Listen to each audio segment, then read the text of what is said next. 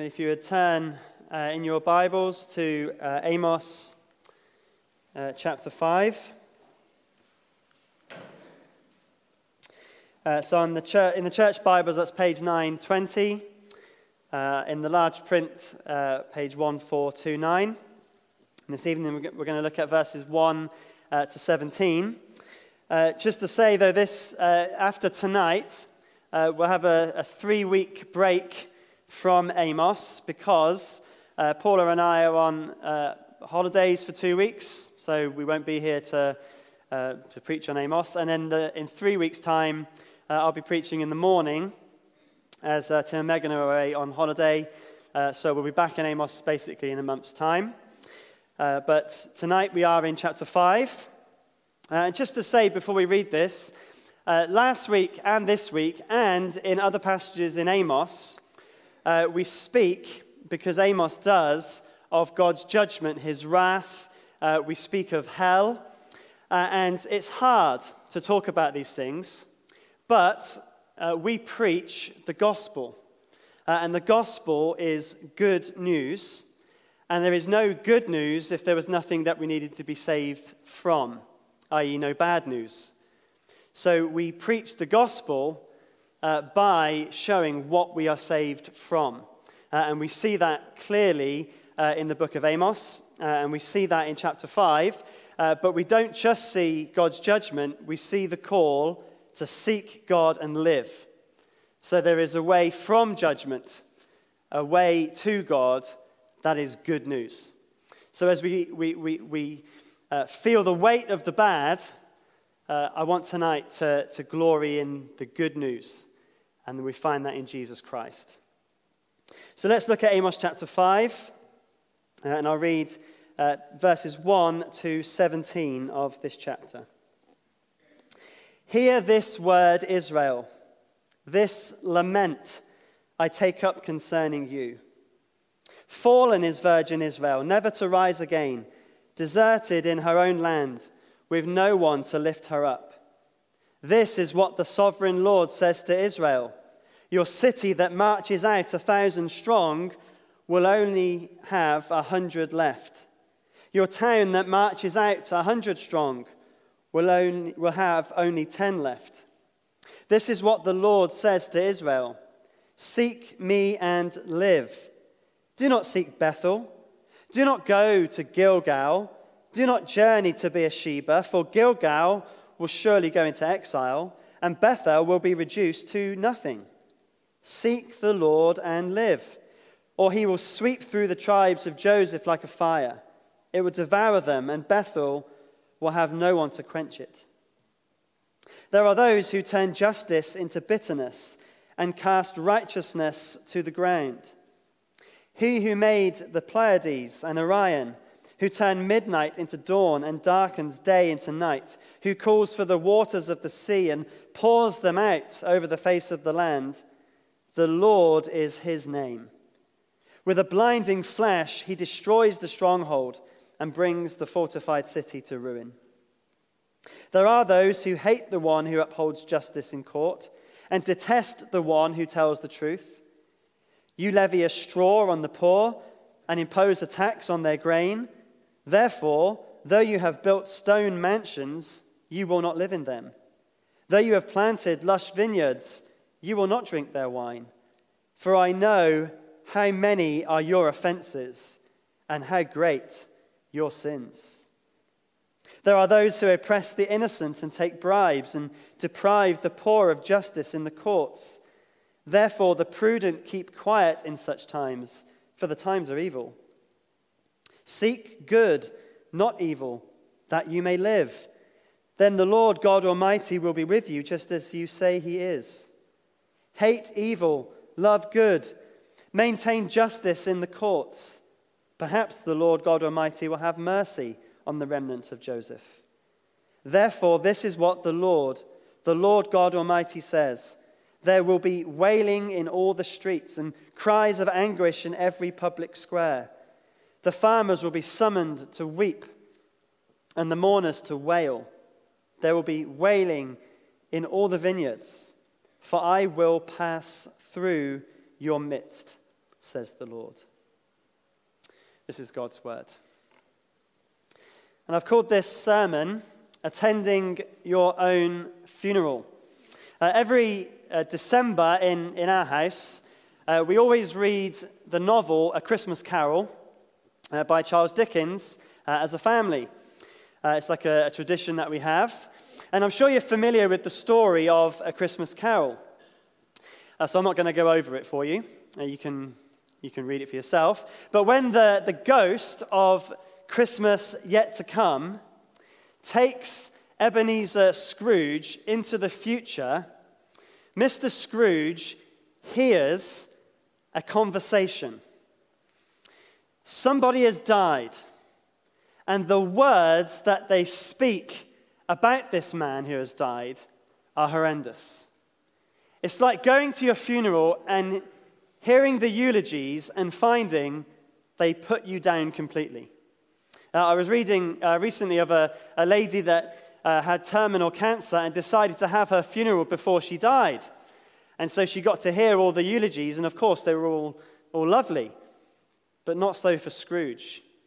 He comes to find that the words, the terrible words spoken about this dead man, were about himself.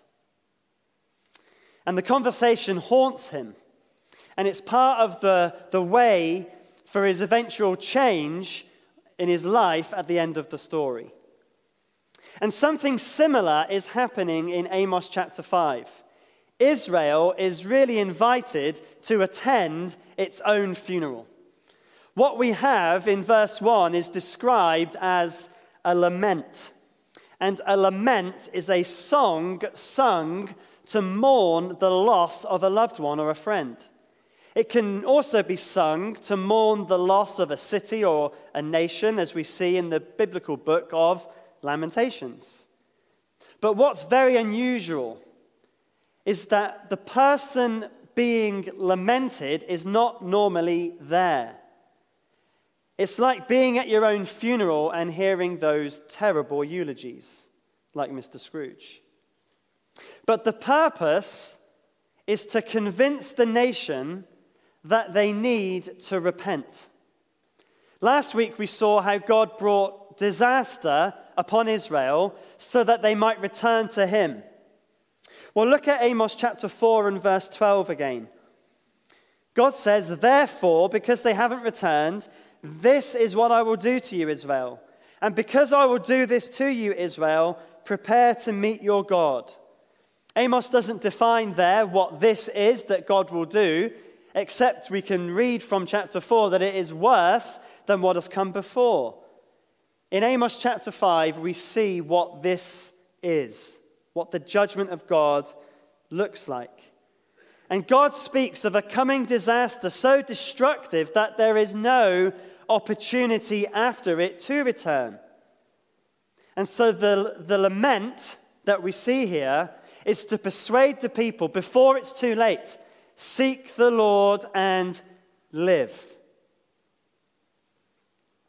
Now, the song here has a, a specific structure which helps us to understand the point of it. Uh, in Hebrew poetry, it's called a chiasm.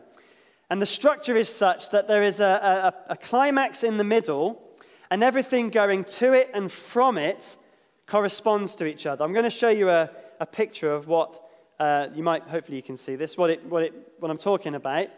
Uh, you'll see there that there are four words, and all four of these words are what we can describe this poem as. There is a lamentation, an exhortation, an accusation, and an identification. And so we see that going into the identification of who this God is, and we see it coming out as well. So we're going to look at the four words of the poem, which means we're not going to look at it verse 1 down to the end. We're going to look at it in this kind of structure. If you don't understand any of that, don't worry. As long as you've got a Bible open and you've got numbers of the verses, I can tell you where we're going and you can follow along. So, first of all, we see lamentation.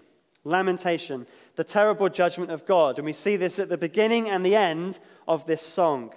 So in verse 1, we see the call again to hear this word, like we've seen in chapter 3 and 4. But this is the lament concerning you, Israel. So again, it's unusual. The, the person whose funeral it is is there. But in verse 2, we see the words of the, the lament. Notice, verse 2 speaks in the past tense as if the event has already happened. And verse 2 speaks of a complete military defeat. So notice the word fallen there. Fallen. It means to have fallen in battle. Uh, we speak of it today. If a, if a city is defeated in battle, we talk about the city as being fallen. And the fall is complete because they will not rise again.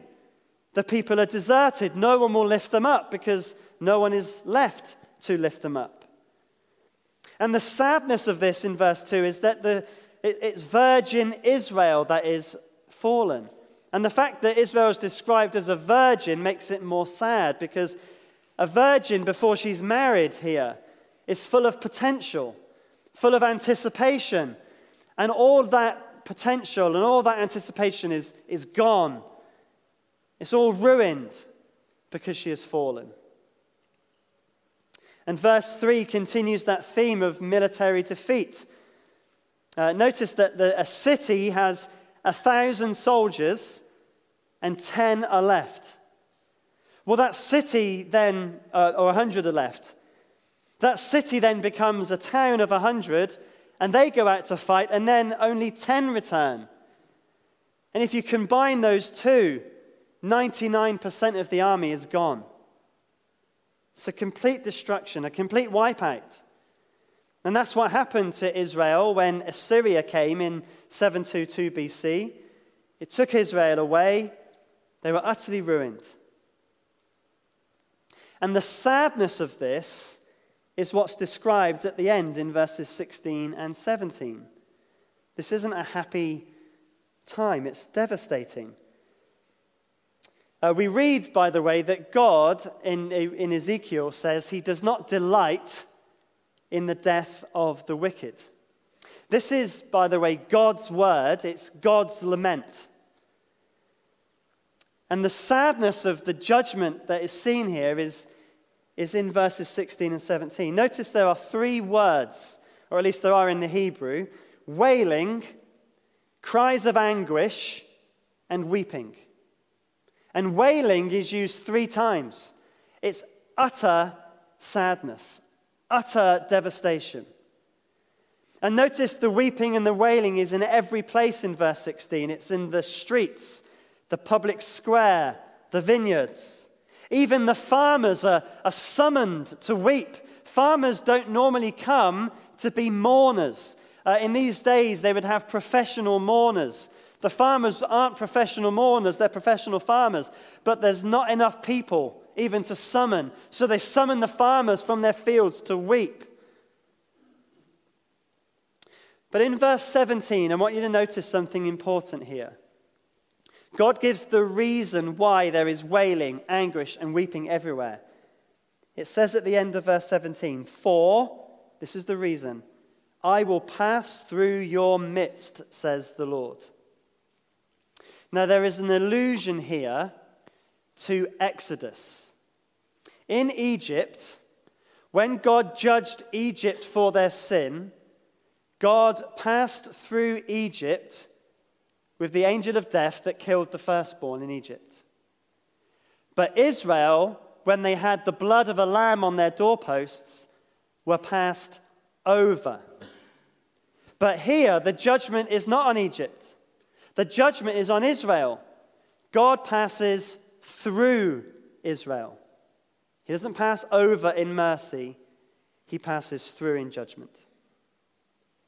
And the picture here is of terrible judgment and its aftermath. This is speaking of God's wrath against people who have rebelled against him. And this is the kind of language that Jesus uses in the New Testament when he speaks of hell. Six times in Matthew's gospel, Jesus speaks of God's judgment on sin and he describes the effects with the following phrase weeping and gnashing of teeth. Six times in Matthew's gospel alone. The same kind of language as wailing, cries of anguish, and weeping, you see? Now, chapter 4 of Amos spoke of disasters that came so that people would return to God. But those disasters are small in comparison to this. As I said last week, God's final judgment, which is coming, is worse than anything that can possibly happen on earth. Now, you may have heard the phrase used even flippantly hell on earth. There is no such thing. There is no such thing. God's judgment is coming, and it is worse than anything that could possibly be on earth. And it's coming on all those who have rebelled against Him, against His, his good and his just and his right rule. We'll see his just and right rule uh, as we go on. But everybody, you and me included, have sinned against this God. Everyone. We've all ignored the call to return to him. And so all of us face this judgment of God. Every one of us. Just let that sit for a moment. That's a serious thing, isn't it?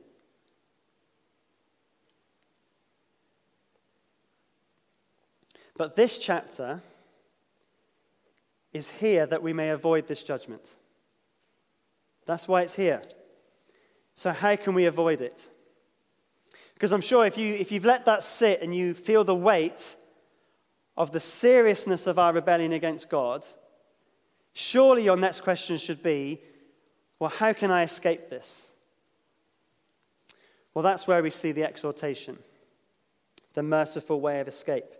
Three times we see the words seek and live combined together in these, this chapter. Uh, verses 4, verse 6, and verse 14. We see those words seek, live, seek, live, seek, live. So in verse 4, there is judgment coming, but you can live. Now, to live here means escaping the judgment of God. There is opportunity here for life rather than death. And it comes through seeking Him. Now, to seek here means to turn to God in repentance, to submit to His word. Now, we'll see it more clearly defined as we go through the other uh, verses that say seek. But first of all, uh, Amos wants to point us to what not to seek in verse 5. He says, Do not seek Bethel, do not seek Gilgal, do not journey to Beersheba, for Gilgal will surely go into exile and Bethel will be reduced to nothing.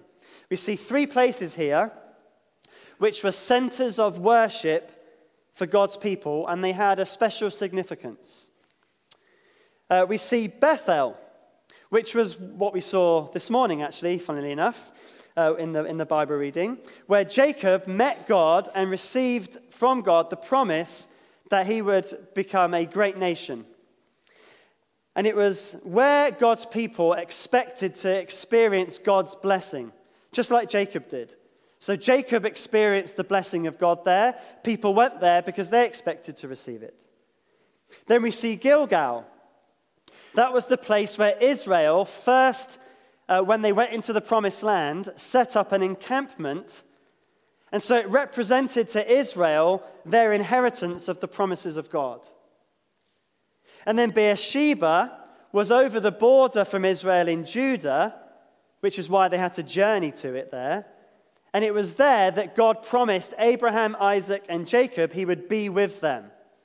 So when they went to Beersheba, it represented God's promised presence with his people. Now, those representations are, good things. Uh, God did promise those things. But those places of religious devotion became places of false worship. Israel went there to try and gain a religious experience, but they were not seeking the Lord Himself. So, the equivalent for us today is when we are seeking life in anything that is not the Lord. So, for example, you might think you can escape God's judgment if you come to church.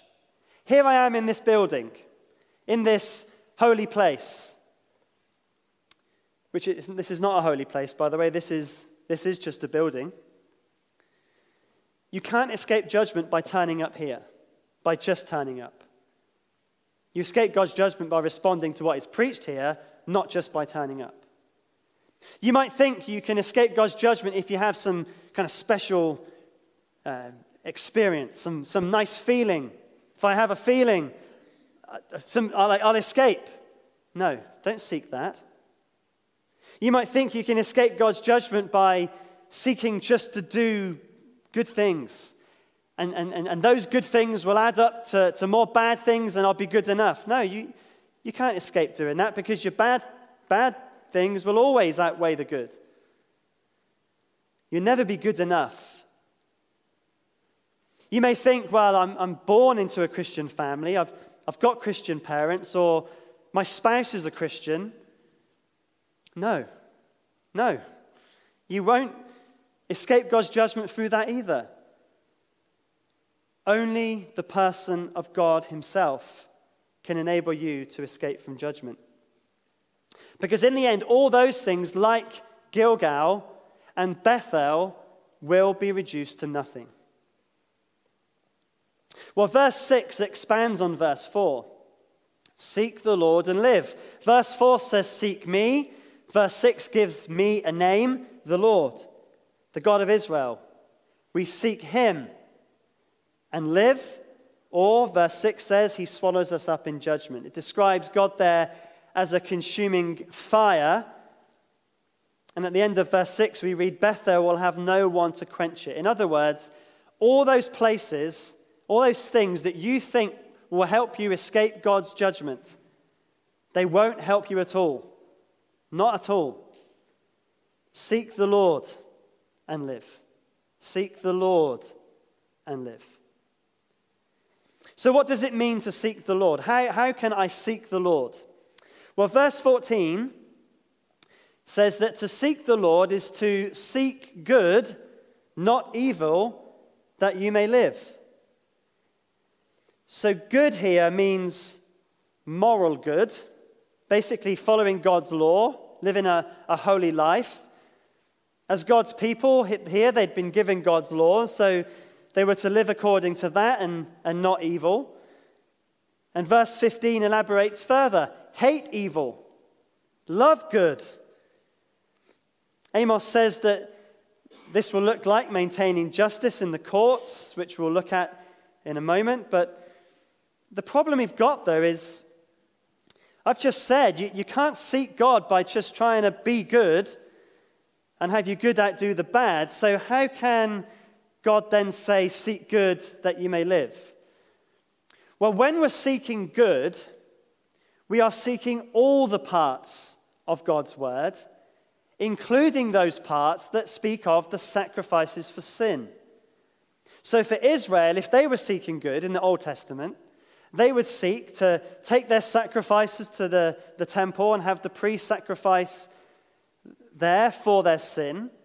But for us, to seek good means to seek Jesus Christ and look to his sacrifice for sin on our behalf. And Jesus dies for our sin on the cross in our place. And then, as we trust in his sacrifice, he gives us his Holy Spirit, which enables us to live according to God's word. And so we can seek good, not evil, and live. So, in other words, we can't do that in our own strength. We can only do that as we seek the Lord through the sacrifice Jesus Christ has made. Well, what is the result of, of seeking the Lord? Look at the end of verse 15. Perhaps the Lord God Almighty will have mercy on the remnant of Joseph. Now, this is a troubling verse if you just read that again, because surely you, you, you want me to say, definitely, the Lord God Almighty will have mercy. Surely, if, if we're told to seek the Lord and live, there's, there's assurance of life, not a, not a perhaps. I want more than a, a perhaps. But this verse relates specifically here to the remnant of Joseph in history. If, if they seek the Lord here, they may still suffer the earthly consequences of their sin. Assyria may still come. But it doesn't mean that their repentance has no value whatsoever. Because those who seek the Lord will live even if the consequences on earth of what they have done may remain. So here's how it works for us. If, if, if I repent of my sin and I turn to God and I seek Him and I trust in the sacrifice Jesus has made, all my sin is forgiven. I have an eternal home in heaven secure. I have all the blessings and benefits of being a follower of Jesus. But that does not mean that every consequence of what I have done in the past is wiped away completely. It might, perhaps. But even if it doesn't, it does not devalue the repentance and turning to God because in doing so, I have eternal life. The lesson here is that the uncertainty of the earthly outcome, if you like, does not diminish the value of our repentance. If we seek God, we may still suffer for some of the things we've done in the past, but we will have true and eternal life. And this is a wonderful word to have in the light of this lament. There is an opportunity to escape God's wrath. Seek Him. Now, for you and me, that means putting our trust in Jesus Christ, in what he has done for us. Uh, Peter says in Acts chapter 4 and verse 12 Salvation is found in no one else. For there is no other name under heaven given among mankind by which we must be saved. Not Bethel, not Gilgal, not Beersheba not anywhere, not anyone, not anything. Jesus Christ and Him alone. He only can save us from the wrath of God. And so I urge you this evening turn to Jesus and be saved from the terrible judgment of God. So we've seen the lamentation and we've seen the exhortation. But there may be some of you here this evening who may think, well, I'm not that bad.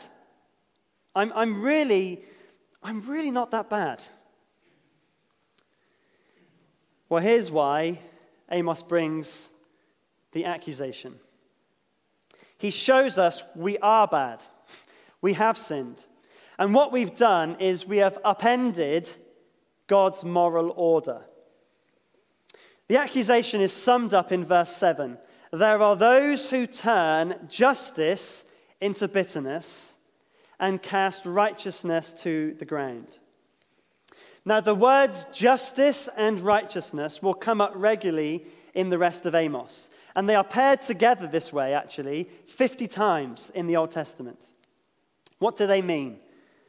Well, justice can be defined in this way it is re-establishing the moral order of God's creation. It's making right what went wrong from the fall into sin. Now, this has both a, a negative and a, a positive uh, outworking. So, in the negative sense, we have retributive justice, where someone is punished for doing wrong and rewarded often for doing right. But more often in the Bible, when we see justice, it is more to do with restorative justice, restoring or re-establishing the moral order that was there in the beginning of creation that has been lost in the fall. And that usually means helping others obtain the benefits of living in God's world and in God's kingdom. And that means usually, it means helping those who, because of their situation, are unable to live in the benefits of God's world and God's kingdom in the same way as others.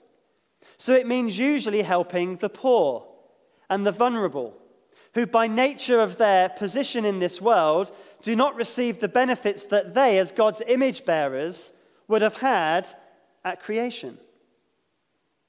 In the Bible, the vulnerable tend to be, in uh, Zechariah chapter 7 describes it this way, as the widow, the fatherless, the immigrant, and the poor. But today we might expand that out and say this also includes the refugee, the migrant worker, the, the homeless, many single parents, the elderly, the disabled, certainly the unborn, and so on. The standard of what is just is based on God's righteousness, what God says is right. And hence you have justice and righteousness paired together. And so when the summary sin of Israel is turning justice into bitterness, it means that what should be good, justice, restoring God's good creation, is turned into bitterness. It's the opposite of what justice should do. So rather than helping the widow, the fatherless, and the poor, bringing them up to enable them to have the benefits of being in God's kingdom, they push them down further. When righteousness is cast to the ground, it means that what God says is right is disregarded. And then in verses 10 to 13, we see some specific examples of how Israel did this. And what I hope to, to do is that we can see how we do the same kind of things. Now, because of time, I, I could quite easily show how this applies to society as a whole. Um, if you want to see, for example, uh, what, how this works out with what happened on Thursday with the conversion therapy ban and the U turn and all of that kind of thing, uh, I can speak to you about that afterwards. But that's an example of, of things being turned the wrong way round, you see? But I want to look rather than at a, a societal government level, look at our own individual lives. How do we cast righteousness to the ground and turn justice into bitterness? Well, let's look at these examples. Verse 10, we read about justice in the courts. So they hated the one who upholds justice and who tells the truth. So when someone comes to you and says, This isn't right, what you're doing is wrong, this is against the law of the land, or this is against what God's word says, which happens in church because as brothers and sisters in Christ, we hold ourselves accountable to God's word.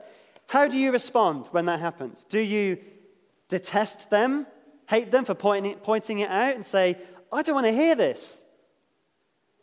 Teenagers, when your, your parents say you can't do something that everyone else is doing because it's not right, do you think, well, they're just stupid, aren't they? Do you do that? That's doing the same thing as here. In verse 11, we see another example people manipulating the system so it works against the poor and to their own advantage. So here, they're not doing anything illegal, but it is immoral. They are putting high taxes on the poorest so that the rich can have their big houses and lush vineyards. Well, how do we, we do this? I mean, I'm not, in, I'm not responsible for the tax policy of our country. I'm sure neither are you.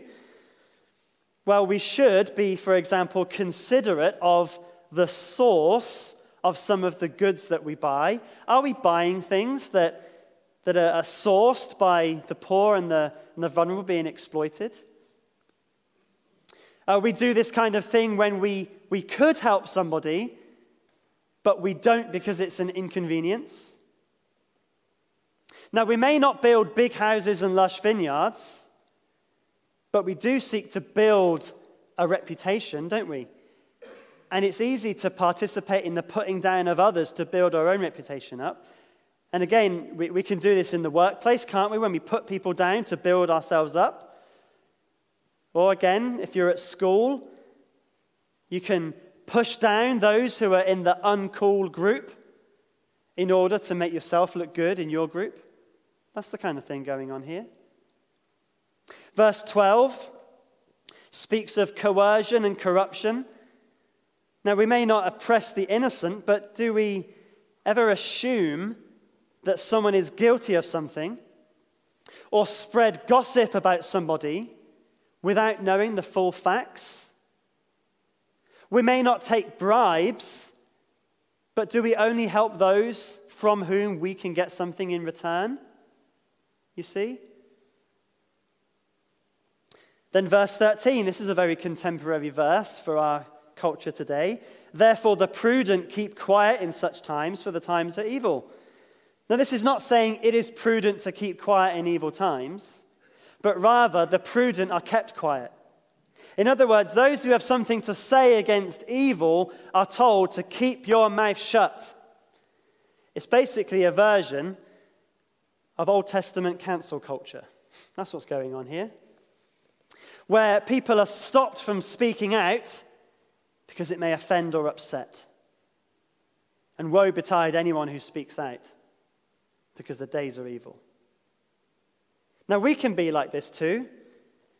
We can be like this when we make ourselves unapproachable to speak to because we get too easily offended or uh, we can get too easily offended when someone points out our sin, or we can get too easily offended when we hear of someone else's. Or we can have a reputation for, for getting angry really easily, and it can cause everyone to walk around on eggshells around you so that they don't speak because they fear if they do speak, you're just going to blow up. Now, you may not after saying those things, have an affinity with those particular sins. Maybe, maybe not. I don't know. I do. I do. But all of us have played our part in upending God's moral order. All of us have. We've all turned justice into bitterness and cast righteousness to the ground. Can you honestly say you've never done anything of that kind? Honestly? Well, verse 12 tells us that God knows all of it. Notice verse 12, it's a terrifying verse. For I know how many are your offenses and how great your sins. I know, God says, I know it all. The God who makes the accusation against us is the God who knows every single thing we've ever done. And he describes the offenses here as great. The terrible judgment of God is, is absolutely deserved. And finally, we come to the fourth and final section of this song. Right in the middle of the song, Amos takes the time to show Israel who they are sinning against. And this is important, by the way, because when we're thinking of justice, it's important to remember that who we sin against is very important in terms of how serious the crime is. If I squish an ant in my garden, I'm not going to have the police come and knock on my door. If I do the same to a person, they'll be there very quickly. And God is a far higher authority and being than any human. It's very serious to sin against Him. And the final thing we see is the identification of this God. The Lord is his name. It's interesting to note in verse 8, uh, which speaks of who God is, comes right after the summary accusation in verse 7, which speaks of upending God's created order. It's interesting for this reason. In verse 8, the God who is identified as the creator, the one who makes order, and crucially is able to upend it when he judges the world, does so. In other words, he's saying, You've upended my moral order. Now you watch me upend the created order. I'm going to upend creation in judgment. So look at verse 8. He who made the Pleiades and Orion, who turns midnight into dawn and darkens day into night, who calls for the waters of the sea and pours them out over the face of the land. The Lord is his name. Uh, Pleiades and Orion are star constellations. Uh, they were thought to be, at the time, opposite constellations. So there is a sense of order and balance here. The Lord, it says, turns midnight into dawn and darkness to light.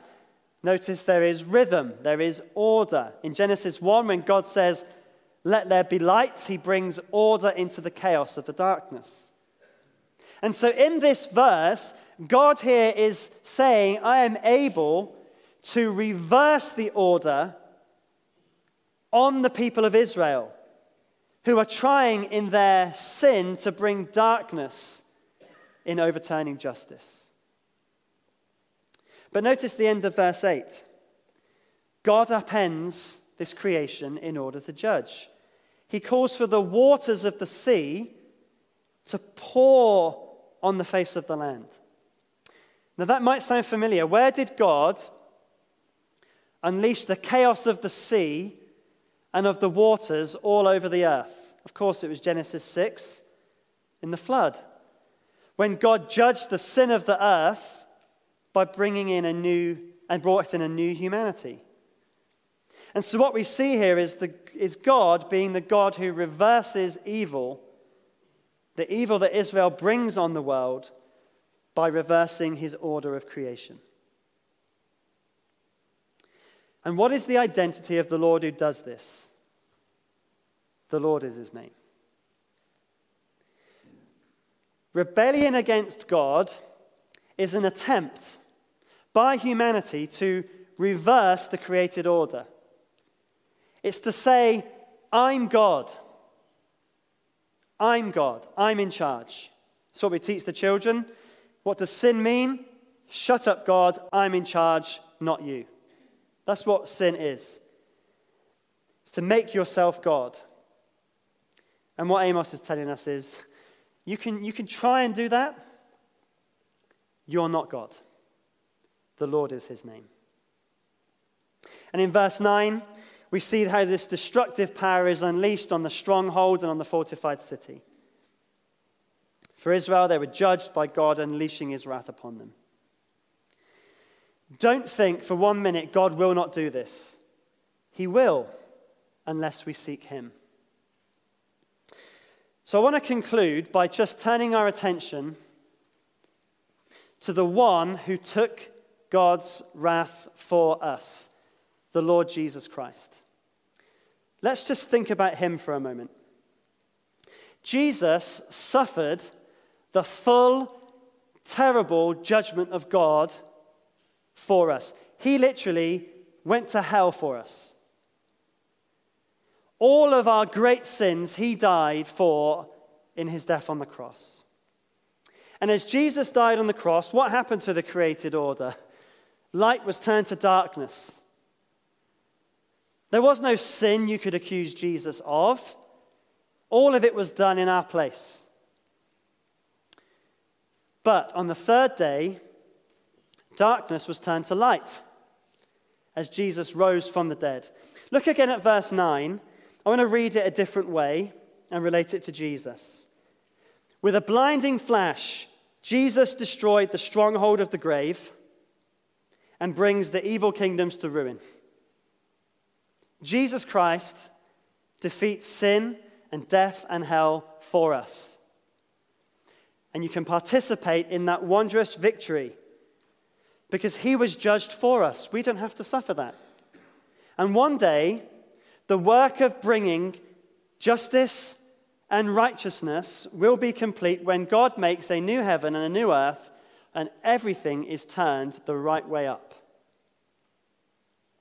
Now, I want you each, just for a moment, to look into your future. Look to the future. You will have a funeral one day. Where are you going to be? You are going to face God one day. Seek the Lord and live. Seek the Lord and live. Let's just have a, a moment of quiet as we just consider these things.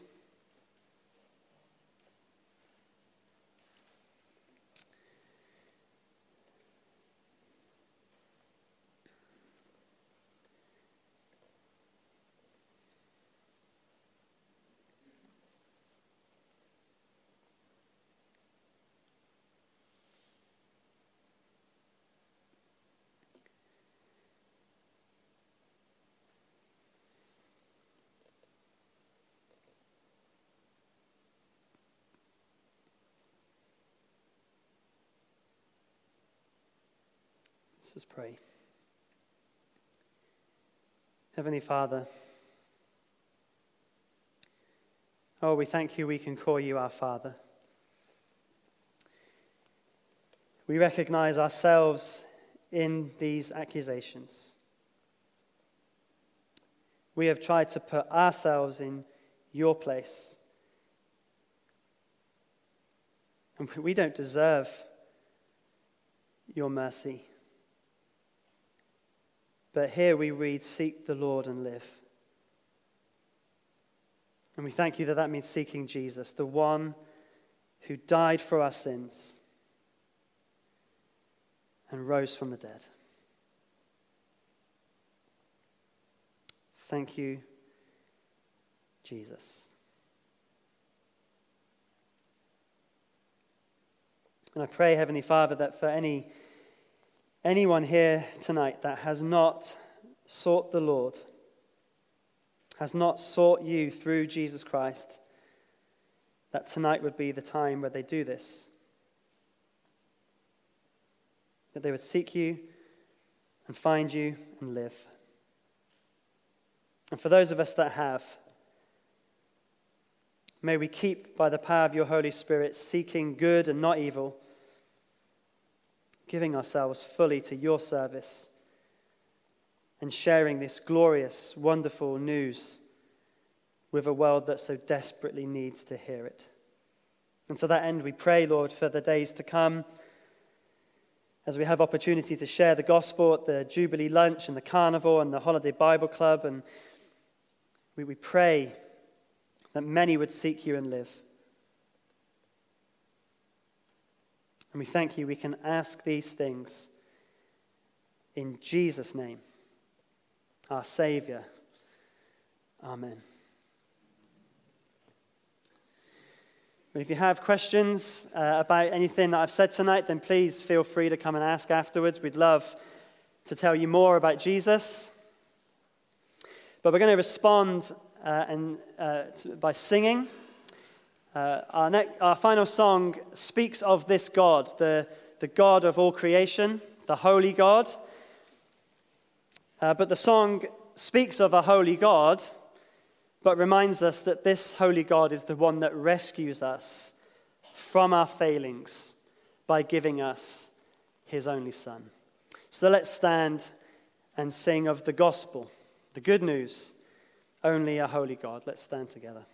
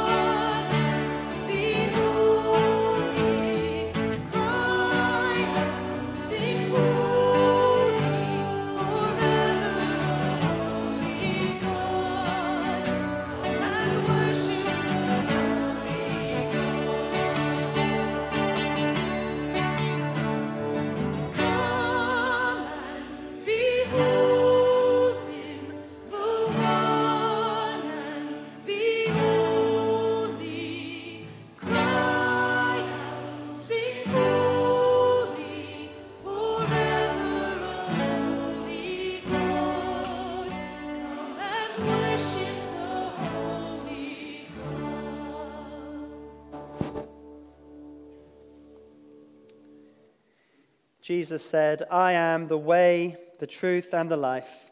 No one comes to the Father except through me. Seek him and live. Amen.